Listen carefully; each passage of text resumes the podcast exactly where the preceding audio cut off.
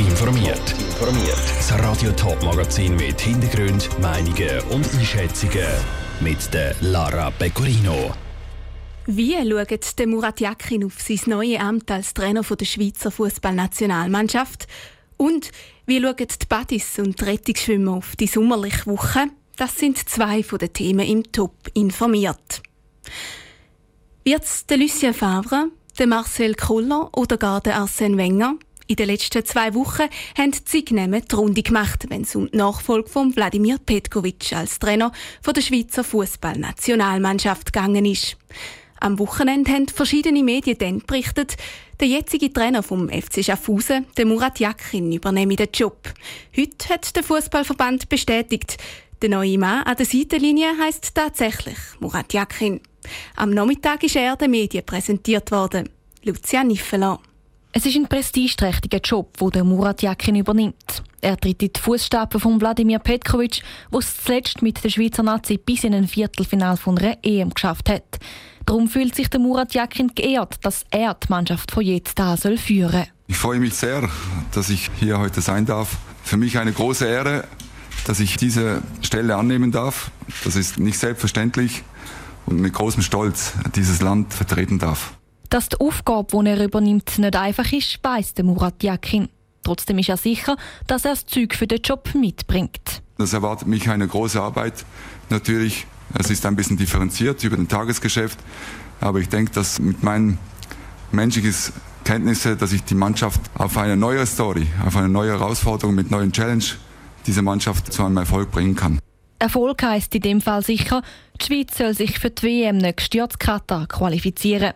Und um das zu schaffen, wird der neue Trainer die Leidenschaft der EM mitnehmen. Dass wir jetzt an dieser Kampagne mit den schwierigen Aufgaben, was bevorsteht, sicher mit den Gegnern Italien, was an der Europameisterschaft gesehen haben, dass es nicht so einfach war, gegen diese Mannschaft zu spielen. Aber ich versuche, dass da irgendwo noch Luft drin ist nach oben, dass wir in dieser Kampagne den bestmöglichen Resultat erreichen werden.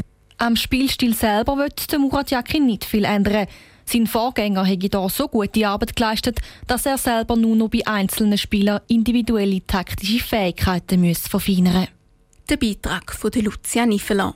Ein Murat Yakin sein Vertrag läuft sicher bis zum Ende der WM-Qualifikation.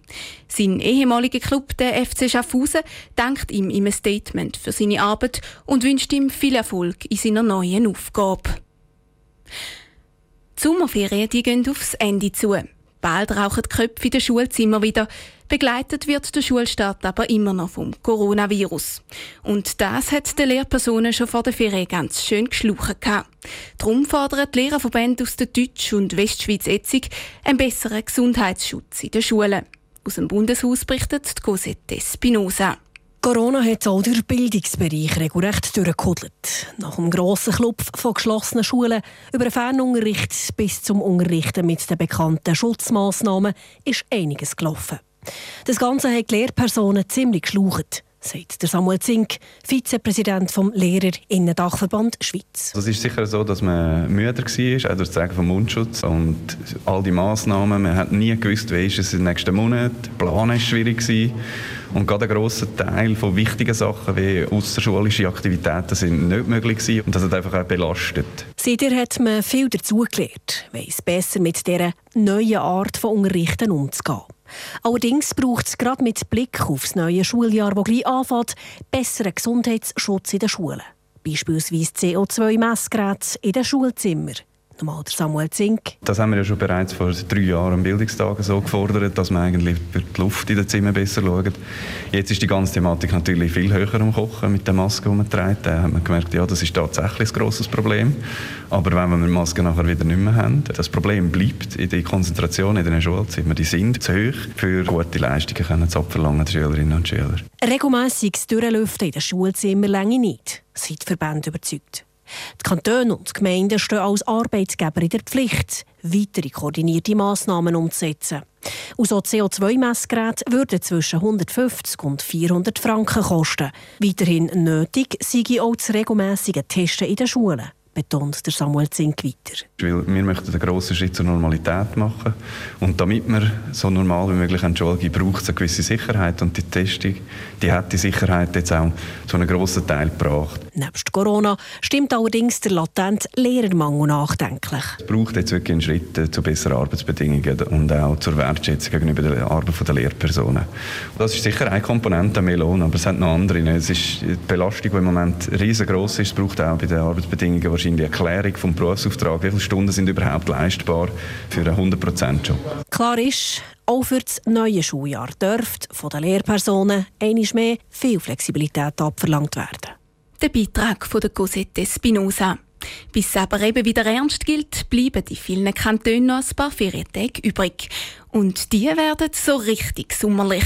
Darum wechseln wir von der dicken Luft im Schulzimmer jetzt ans Wasser. Seen und Flussbadis die planen nämlich nach dem Hudelwetter auf viele Gäste. Trotz aller Sommer-Euphorie führen Flüsse und Seen aber immer noch ziemlich viel Wasser. Sind Badis auf das vorbereitet? Und was sagen die Experten dazu? Der Ruth Schmenzi hat nachgefragt. Der Rhein und Limmat, aber auch der Bodensee sind beliebte Ausflugsziele im Sendegebiet. Ganz besonders, wenn das Wetter stimmt. Und diese Woche sieht es gut aus. Heiße Sommertage mit bis zu 30 Grad sind angekündigt.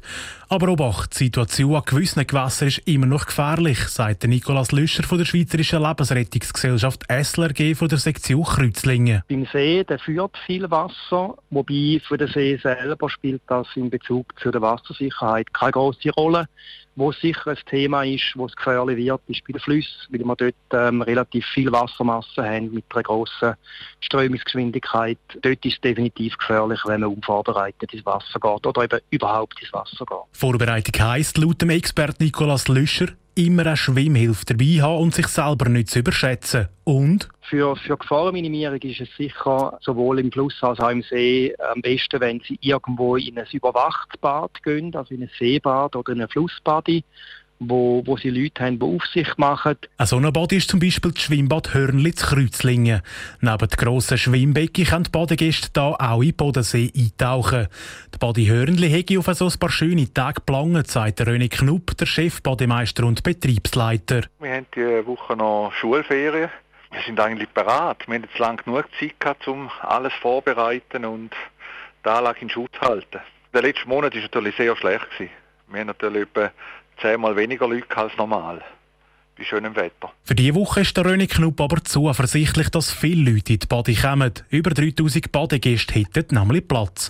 Trotzdem müssen sich Besucher keine Sorgen machen. Für die Sicherheit ist gesorgt, versichert der René Knupp. Bei einem grossen Ansturm könnten neben dem Badmeister auch Leute vom SLRG jederzeit zur Verstärkung eingesetzt werden. Der Beitrag vom Ruth Schmenzi. Egal an welchem Fluss oder See, die Experten betonen auch, dass es schwer ist, um eine Person in Not zu erkennen. Im Überlebenskampf können die Leute häufig nicht um Hilfe schreien. Erwachsene in Not treiben meistens aufrecht im Wasser, informiert die SLAG. Bei Kindern ist teils der Kopf im Wasser und es sieht aus, als würden sie nach etwas tauchen. Wer jemanden in Not sieht, soll auf jeden Fall sofort Hilfe rufen. Top informiert, auch als Podcast. Mehr Informationen gibt's auf toponline.ch.